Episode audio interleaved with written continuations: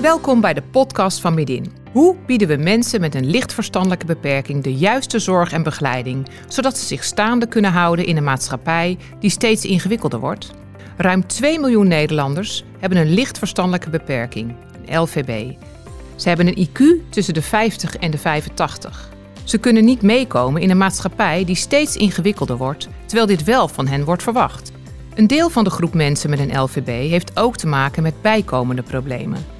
Denk bijvoorbeeld aan agressie, drugs- en alcoholgebruik, schulden en criminaliteit. Dit leidt regelmatig tot overlast in de samenleving. Widin heeft veel ervaring in de zorg en begeleiding van mensen met een LVB. In Studio LVB delen medewerkers van Midin en hun samenwerkingspartners hun ervaringen en kennis op dit gebied. Mijn naam is Nathalie Koopman, communicatieadviseur en host van deze podcastserie. Mensen met een LVB hebben er enorm veel baat bij om overdag structuur te hebben. Het zij in de vorm van school, dagbesteding of werk, betaald of niet. Verveling is namelijk ook voor LVB'ers niet bevorderlijk voor hun gemoedstoestand. Het geeft hen dagritme en invulling, voldoening en niet onbelangrijk een inkomen. Maar hoe zorg je ervoor dat mensen met een LVB aan werk komen en vooral houden? Wat is er nodig? Zowel aan de kant van de werkgever, de cliënt en de begeleider. Daarover praat ik met Joyce van Hagen, jobcoach bij Midin. En Madelon Joutsen, rayonmanager bij uitzendbureau Herenbos. Welkom. Ja, dankjewel. Dank je. En Madelon, jij bent rayonmanager bij Herenbos. Ja, klopt. Kun je eens uitleggen wat jullie doen? Uh, wij zijn een uitzendbureau in de groenvoorziening. Wat betekent dat we landelijk 700 mensen aan het werk hebben die, die allemaal functies binnen het groen uitoefenen. En daarnaast zijn we opleider uh, voor kandidaten in het groen en dan eigenlijk op elk niveau. Dus we proberen voor een ieder die graag in het groen wil werken een passend plekje te vinden. En dat, nou ja, dat kan eigenlijk op elk niveau als dat je dat zelf zou willen. En dus ook voor cliënten met lichtverstandelijke beperking. Zeker. Ja. Juist, ja. het groen is heel erg geschikt. Hè? Door middel van jobcarving kunnen we kijken wat iemand nou precies wel kan en waar die blij van wordt. En daar bouwen we dan de functie omheen. En uh, nou ja, afgelopen jaren... Wat is jobcarving? Jobcarving betekent dat je gaat kijken welk deel van de functie is geschikt voor een kandidaat. Dus we kunnen altijd iets uitvoeren waar ze wel goed in zijn. Uh, of iets juist niet, hè, door een beperking dat het lastig is om dat dan uh, om dat volledig uit te voeren. Dus dat halen we dan weg uit de functie. Dus iemand die bijvoorbeeld uh, heel graag in een groepje werkt, dan zorgen we dat hij in een groepje staat. Maar iemand die dus heel graag uh, in zijn eentje werkt, omdat hij het lastig vindt om met collega's te werken, die laten we bijvoorbeeld bosmaaien. He, dat is dan één op één, dat je langs de kant van de weg staat met de koptelefoon op, waardoor je heel erg met je eigen werk bezig bent. En op die manier kunnen we voor een ieder iets creëren waar hij of zij dan op past. En uh, George, jij bent jobcoach bij. Midin. Ja. En wat doet een jobcoach? Van alles eigenlijk. uh, nou, het doel is eigenlijk om mensen aan het werk uh, te helpen en te, het werk te behouden. En dat kan uh, ja, werken in de breedste zin van het woord zijn. hier hebben we het vandaag over betaald werken, maar het kan ook vrijwilligerswerk zijn. En dat, kan, dat gaat van ehm, welk werk vind je leuk en wat zou je willen en kunnen. Uh, tot echt het werk zoeken met iemand. En um, nou, samen met een werkgever de baan op baat maken. Um, ondersteunen bij um, uh, het inwerken bijvoorbeeld. Uh, een stukje ondersteuning naar een werkgever of naar collega's. Hoe ze om kunnen gaan met de desbetreffende werknemer. Um, ja, en eigenlijk uh, zorgen dat ze de baan houden, ook op de lange termijn. Dus uh, ook eens, uh, ja, als er problemen zijn, op tijd zorgen dat het besproken wordt, oplossingen zoeken. Dus het is heel breed en heel afwisselend. Is het moeilijk om mensen met een LVB aan het werk te krijgen? Um, ja, soms wel. Het ligt er een beetje aan um, wat voor werk ze zoeken natuurlijk, wat voor soort werk. en wat hun beperkingen en hun mogelijkheden zijn ja. Maar het is, het is um, soms moeilijker om ze aan het werk te houden dan een, een baan te vinden. Uh, en daar is het gewoon super belangrijk dat een baan goed past bij iemand. En, je... en, waarom is het zo moeilijk om het uh, aan het werk te houden? Um, nou, je moet je voorstellen als je, um, als je sociale vaardigheden of je, hè, je kan bijvoorbeeld lastig omgaan uh, met conflicten. Um, je aanpassingsvermogen is misschien wat minder. Dan is het soms best wel heel lastig als het op het werk niet lekker loopt, om toch uh, je niet uh, ziek te melden en naar je werk te blijven gaan. Je, je, problemen uh, ervoor weg te lopen, zeg maar. Maar ze daadwerkelijk aan te gaan en hulp te vragen als je vastloopt. En dat is soms best een uitdaging. En waarom is het nou voor mensen met een LVB vooral zo belangrijk om juist werk te hebben? Kijk, het is voor iedereen belangrijk, maar waarom voor, juist voor deze doelgroep? Nou, ik denk dat zij het heel lastig vinden om een goede invulling van hun dag te hebben. Um, dus het initiatief nemen is, is best wel heel lastig. En dat is ook best uh, complex in je hersenen initiatief, initiatief te nemen.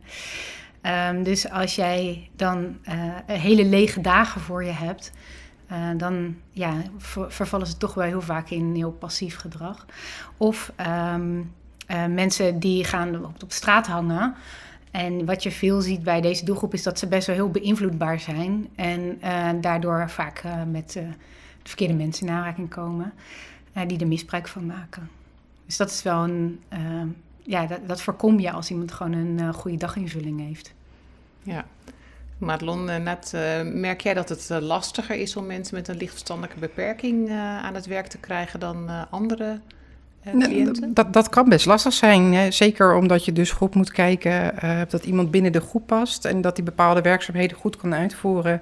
Moet je van tevoren goed kijken samen met een jobcoach van naar wat kan iemand en wat zou iemand willen. En dan moet je samen gaan kijken. Hè? We hebben meerdere werkgevers die allemaal in het groen zitten. Van welke werkgever zou daar dan goed bij passen? Plus het feit dat je altijd heel goed moet uitleggen. Hè? Want vaak krijg je een subsidie voor zulke jongens. Dus vaak is het eerste idee hè, dat het vaak een goedkope kracht is voor erbij. Maar dat is het natuurlijk niet. Je moet dat geld juist investeren aan extra begeleiding. Dus je moet altijd eerst een omslag maken met je klanten. Hè, waarom doe je dit? Want je wil iemand graag een kans geven op, op een vaste baan. En daarna kijken hoe gaan we dat dan invullen. Want je kan hem niet zomaar neerzetten en dan verwachten dat hij als een reguliere medewerker meedraait in het rondje of in het groepje. Daar gaan wel een paar maanden duurt dat voordat dat zijn, zijn plekje vindt. En, en merk je dan bij werkgevers dat zij het juist uh, lastig vinden om met uh, deze doelgroep uh, om te gaan? Soms wel. Hè. Je staat natuurlijk in een groepje reguliere medewerkers. Vaak zijn die allemaal wat, wat, wat lager geschoold. En uh, je moet eerst natuurlijk begrip uh, creëren tussen alle werknemers.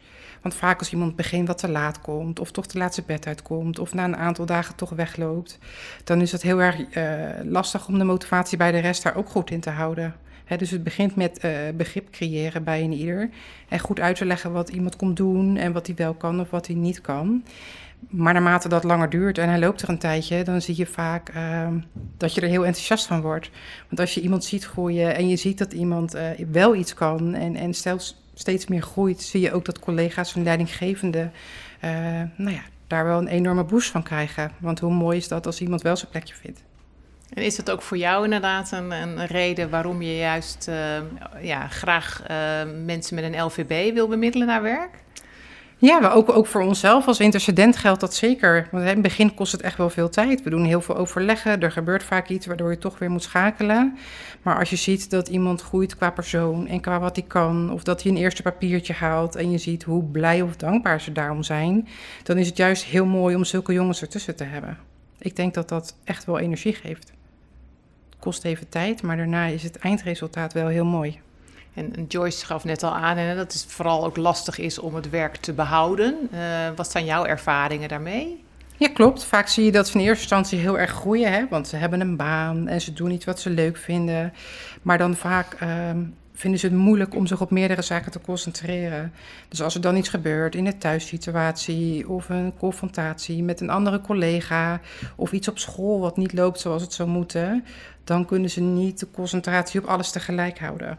Dus dan gaat het vaak toch eerst naar huis of naar waar het probleem ligt, in plaats van naar het werk, waardoor ze zich gaan ziek melden of niet komen opdagen. Dus dat, dat zien wij ook wel. Maar de kunst is dan om iemand gewoon weer opnieuw in dat ritme te krijgen. Net zolang totdat hij leert dat hij zijn problemen met iemand moet bespreken en er niet voor moet weglopen. Joyce, merk jij dat uh, mensen met een LVB zelf ook het belang van werk uh, inzien? Of is het uh, iets waar je heel veel moeite voor moet doen om dat duidelijk te maken? Uh, ik vind het heel wisselend.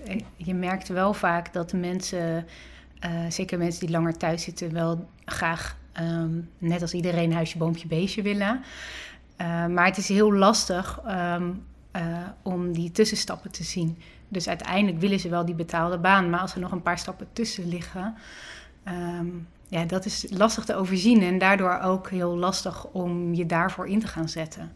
Dus het liefst willen ze gelijk de dikke baan met een dik salaris en uh, precies de baan die ze graag uh, wensen. Um, en als je het dan hebt over of eerst werkervaring opdoen of um, eerst een ander soort baan, uh, dat is wel heel lastig. En, en wat zijn jouw ervaringen met werkgevers als het gaat over het aannemen van mensen met een lichtverstandelijke beperking? Um, nou, ik denk dat er best wel een aantal werkgevers heel enthousiast zijn. En dat zijn wel altijd de werkgevers die of een heel sociaal hart hebben, een stukje verantwoordelijkheidsgevoel hebben om deze doelgroep ook echt uh, te helpen. Uh, of bijvoorbeeld zelf uh, iemand kennen die een beperking heeft. Of, dat zijn eigenlijk de werkgevers waar het grootste succes mee te behalen valt. omdat zij nou ja, met hun, vanuit hun sociale insteek ook graag uh, iemand een tweede of een derde kans geven en heel erg willen meedenken. Uh, dus als je, je hebt nu ook natuurlijk dat um, het quotum, hè, dat mensen denken, oh, we moeten daaraan voldoen. dat zijn toch de bedrijven die het om die reden doen dat het toch wat lastiger vaak gaat. Je gaf al aan inderdaad, het is ook lastig om mensen aan het werk hè, vooral te houden. Heb je een idee inderdaad hoeveel mensen met een lichtverstandelijke beperking werk hebben als je het vergelijkt op de nou ja, Nederlandse bevolking? Ja, volgens mij ging dat uh, uh, over 30 tot 40 procent. In vergelijking met de Nederlandse bevolking heeft geloof ik 70, 75 procent uh, werk. Dus dat is echt wel een stuk minder. Ja, ik denk dat, um, dat, dat er bedrijven nou, beter kunnen, kunnen nadenken over hoe ze bijvoorbeeld een functie kunnen creëren in hun eigen bedrijf. Zeker als je een wat groter bedrijf hebt, denk ik, van elke functie kan je gewoon een klein hapje nemen. En dan kan je een hele leuke functie voor iemand met een beperking maken. Um, en dus je moet dat stukje in functies denken, moet je dan loslaten. Ja, maar dan, dan heb je nog wel te maken dat er nog wel veel onbegrip of onkunde is over de doelgroep. Is dat ook nog iets inderdaad wat juist werkgevers nu tegenhoudt? Ja, dat denk ik wel. En um, er is, werkgevers hebben natuurlijk een bepaald beeld of een bepaald vooroordeel. En dat zie je zeker als je het hebt over bijvoorbeeld mensen met autisme. Hebben werkgevers toch een beetje de, hè, zo'n idee van bepaalde films die ze gezien hebben, bijvoorbeeld of zo. Uh, en dat is natuurlijk veel genuanceerder in de werkelijkheid.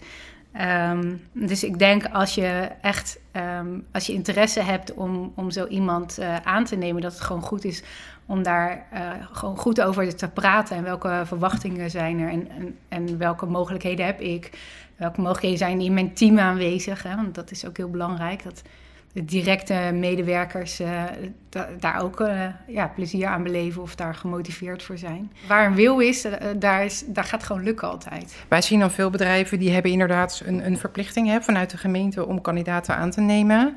Maar het valt of staat echt met goede communicatie, maar ook met verwachtingen die niet gelijk te hoog moet houden. Je moet gewoon kijken inderdaad, hè, wat Joyce ook al aangaf, wat zou je kunnen laten doen en wie, wie kan dat eventueel doen. En daarna moet je gewoon kleine stapjes vooruit nemen in plaats van dat je gelijk de verwachtingen heel hoog legt. En ik denk dat er heel veel bedrijven zijn die inderdaad kunnen kijken naar een bepaald deel van de functie die ze nog kunnen laten uitvoeren. de werkdruk ligt overal heel hoog, in het groen, maar ook daarbuiten.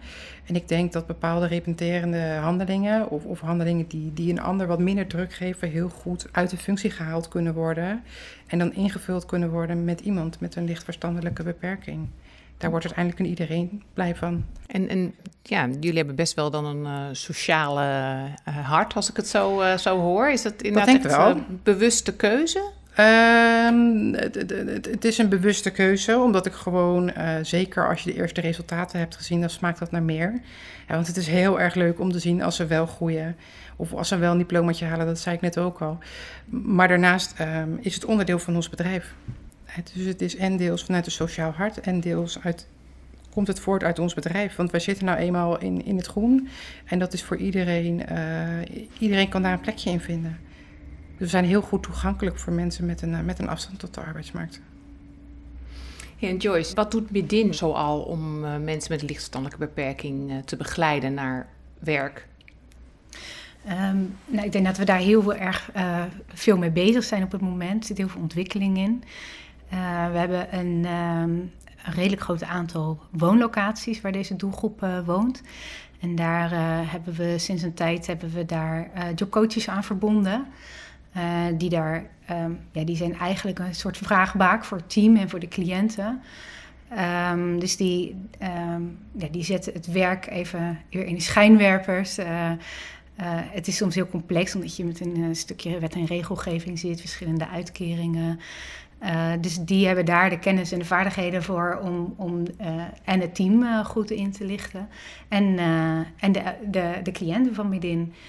en dat helpt om, om die kleine eerste stapjes te maken voor die doelgroep die vaak toch wel waar, ja, waar, er veel van op de bank zitten, zeg maar. En is dat zo'n jobcoach dan um, vast verbonden aan een team? Ja, ja die, is, die is voor, voor vier uur verbonden aan de woning.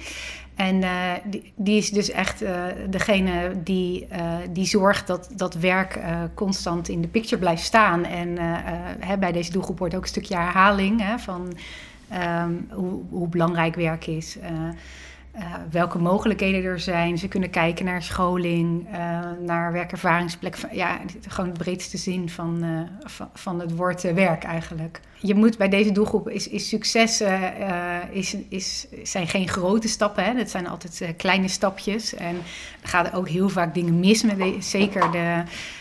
Um, ja, de, de doelgroep waar gewoon veel problemen bij meespelen, heb je gewoon niet, al, niet het succes uh, wat je zou willen. Dat, dat, dat lukt gewoon niet altijd. Um, maar het, het, heeft zeker het, het, het, um, het resultaat is dat, dat er gewoon de, sowieso de woonbegeleiders er veel meer mee bezig zijn. Omdat ze, er zijn er zijn zoveel componenten in het leven wat, wat aandacht vraagt vaak, omdat er heel veel dingen spelen bij deze doelgroep. Um, en werk is een hele belangrijke, die soms wel eens dan net een beetje uh, op de achtergrond uh, ja, komt. En doordat er elke keer weer naar werk gekeken wordt en werk um, betrokken wordt uh, in, het, in het beeld van, van de oplossing eigenlijk, heeft, dat, ja, heeft dat er wel voor gezorgd dat er meer mensen van die woningen een dagbesteding hebben of aan het werk zijn of vrijwilligerswerk hebben. Mooi. Ja. En we zijn ook bezig met de opleiden. Dus uh, wij zijn uh, uh, leerlijnen. Um, die zijn in ontwikkeling op het moment. En die zorgen er eigenlijk voor dat mensen die niet in een reguliere niveau 1 opleiding een diploma kunnen halen, dat ze um, praktijkexamens kunnen doen en theorie krijgen aangeboden op hun eigen tempo. en dan kan je bijvoorbeeld denken nou, aan de leerlijn groen, maar ook de leerlijn zorg. Uh, en daar leren ze stap voor stap uh, om nou, bijvoorbeeld een stukje schoonmaak. En uh, nou, daar worden ze opgeleid voor de niveau 1 helpende in de zorg. Maar het kan bijvoorbeeld zijn dat ze maar een gedeelte van die opleiding kunnen volgen. En dan halen ze wel de deelcertificaten. En die zijn echt gewoon voor een MBO-diploma waardig, zeg maar. en zo kunnen ze toch een stukje van het diploma halen. En ja, dat, dat helpt hun natuurlijk wel om meer kans op de arbeidsmarkt te hebben.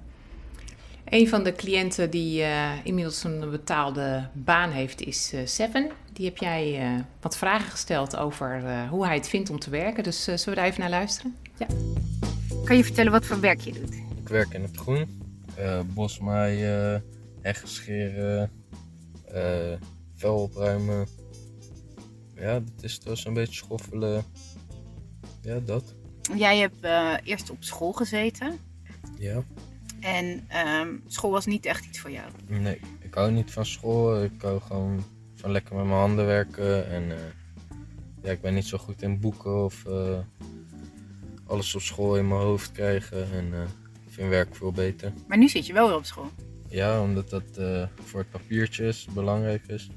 Moet wel. En waarom vind je dat belangrijk? Voor als ik later nog een keer iets anders wil gaan doen. Ja? Dan kan ik elke kant op nog met dat papiertje en zonder papiertje, dan uh, heb je een mindere of een kleinere kans om uh, ergens anders te gaan werken, omdat ze gewoon iemand zoeken met een papiertje. hey, en um, jij hebt ook even geen werk gehad? Ja. Um, hoe, um, hoe zag je leven er toen uit? Rustig. Ik uh, sliep heel erg uit. En ja, je deed niet heel veel. Het is gewoon alleen maar het slapen en aan het uh, hangen. Ja, voor de rest niet heel veel. Ja, op zoek naar werk, maar meer niet. Hey, en ehm, hoe belangrijk is het voor jou eigenlijk om werk te hebben? Ja, bezigheid, eh, heel belangrijk. eh.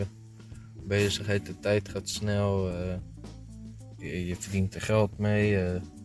ja, het is- ik vind het wel belangrijk. Je moet wel werken. En wat zou jij in de toekomst graag willen? Dat weet ik niet. Dat kan ik niet, eh, kan niet in de toekomst kijken. Voor nu Is dit goed, ja? diploma halen. Ja, toch? Oké. Hey, kan jij nog iets eh, vertellen hoe het is om een jobcoach te hebben? Eh, fijn, want als je iets nodig hebt of je wilt iets kwijt of je wilt iets vragen wat je niet weet, dan eh heeft meestal de jobcoach wel het antwoord erop. Of ja, als je, als je je werk kwijt bent geraakt, dan kan je helpt je jobcoach er heel erg mee. En ja, het is gewoon heel handig om een jobcoach te hebben. Wat is een goede jobcoach? Waar- moet een jobcoach aan voldoen voor jou om een goede jobcoach te kunnen zijn? Eh, ja, als, als ze me kan helpen en eh als het wat minder zit, dat, eh, dat, dat ik er gewoon dingen kan zeggen en dat ik niet haar wat zeg en daarna mijn voorman het later tegen me hoor zeg. Of weet je, als ik mijn werk kwijt ben, dat ik dan gewoon ik zeg, naar, mijn, naar mijn jobcoach kan gaan en dat ze dan mij helpt werk zoeken. Dat, wel heel, dat vind ik wel heel belangrijk, dat mijn jobcoach dat doet. Oké, dus het moet iemand zijn die betrouwbaar is Ja. en iemand die je kan helpen als je het nodig hebt. Mhm. Hey, en kan je nog een situatie eh, even uit je geheugen halen waarin je dacht, goh, dat was, toen, toen was het handig? Eh, ja, ik was een keer mijn werk kwijtgeraakt. En eh, toen had mijn jobcoach twee dagen of drie dagen daarna had, eh, die werk voor me gevonden bij de kringloop of bij de kringloopwinkel. En eh, ook nog eh, bij allemaal andere dingen. Maar ja, er was toen ook uitgekomen dat ik dan bij mijn vader zou gaan werken in het groen. Maar ja, ze had snel alles voor me geregeld en ja, zo. Wat mij opviel inderdaad was dat hij aangaf dat het zo belangrijk is om, eh, om de jobcoach te vertrouwen. Dat is, dat is zeker weten de basis. Ja, ja heel belangrijk. Ehm, dat is ook altijd het, wat ik als eerste eh, doe als ik in iemand nieuw aangemeld krijg. Eerst, eerst die band opbouwen is gewoon ontzettend belangrijk. En eh, dat bouw je op door inderdaad gewoon ehm, te doen wat je zegt. Eh is heel belangrijk. Ehm, aanwezig te zijn. Dus ik eh, eh, gewoon regelmatig even langskomen, even een praatje houden. Ehm, en eh, ja, helpen waar nodig. En dat kan dus ook hele andere dingen zijn dan werkgerelateerde problemen. Hè? Want ehm, als iemand bijvoorbeeld thuis problemen heeft, ehm, dat neemt hij mee naar zijn werk. En wij kunnen dat toch iets makkelijker scheiden. en denken van, nou, ik parkeer het even, ik ga nu werken. En het is toch vaak heel lastig voor deze doelgroep. Ehm, en soms is er begeleiding aanwezig, of ambulante begeleiding, of wonen mensen begeleid, maar ook vaak niet. En dan ben je als jobcoach toch ook wel een, een schakel om dat stukje privé eh, op te pakken. En je zei het inderdaad al, hè, van, eh, nou, dat Seven zei dat ook al, van ik was even mijn baan kwijt. En jij zei ook al eerder van, eh, eh, nou, het is lastig om een baan te behouden. Dus eh, succes kan ook zo weer eh, eigenlijk een Zeker faalervaring zijn. Ja, Ehm, maar hoe is dat zeg maar voor jou ook als jobcoach? Want dan heb je net iemand begeleid naar werk en dan raakt hij Ja. door misschien een dommigheid van zichzelf zijn werk weer kwijt. Ja, het is zo, ik denk dat dat ook een, een, een, ehm, een voorwaarde is om daarmee om te gaan, om je werk lang vol te kunnen houden. Want het, het gebeurt echt heel vaak dat je heel veel moeite gedaan hebt en iemand echt een hele leuk passende baan heeft en het dan op iets heel kleins laat, eh, ja, laat afweten. En ehm tuurlijk, ik ben een mens hè, en ik ben ook betrokken bij mijn, bij mijn eh, kandidaten. Dus ik, ik frustreer daar ook wel eens over. Maar je moet dat ook los kunnen laten, anders dan hou je het werk niet vol. Dat, ehm, ja. Ja. Ja, want het gaat ook vaak niet goed. En eh, nou ja, dat, dat hoort erbij.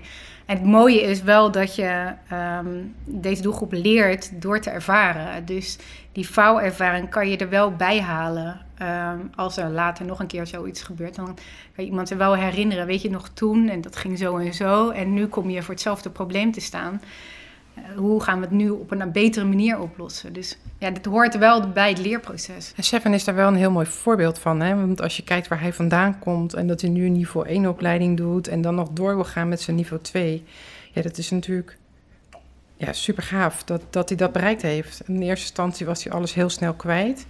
Hij heeft natuurlijk ook hierna wat probleempjes gehad, maar inmiddels heeft hij gewoon heel veel regelmaat, waardoor hij nu ziet dat hij ook best kan leren.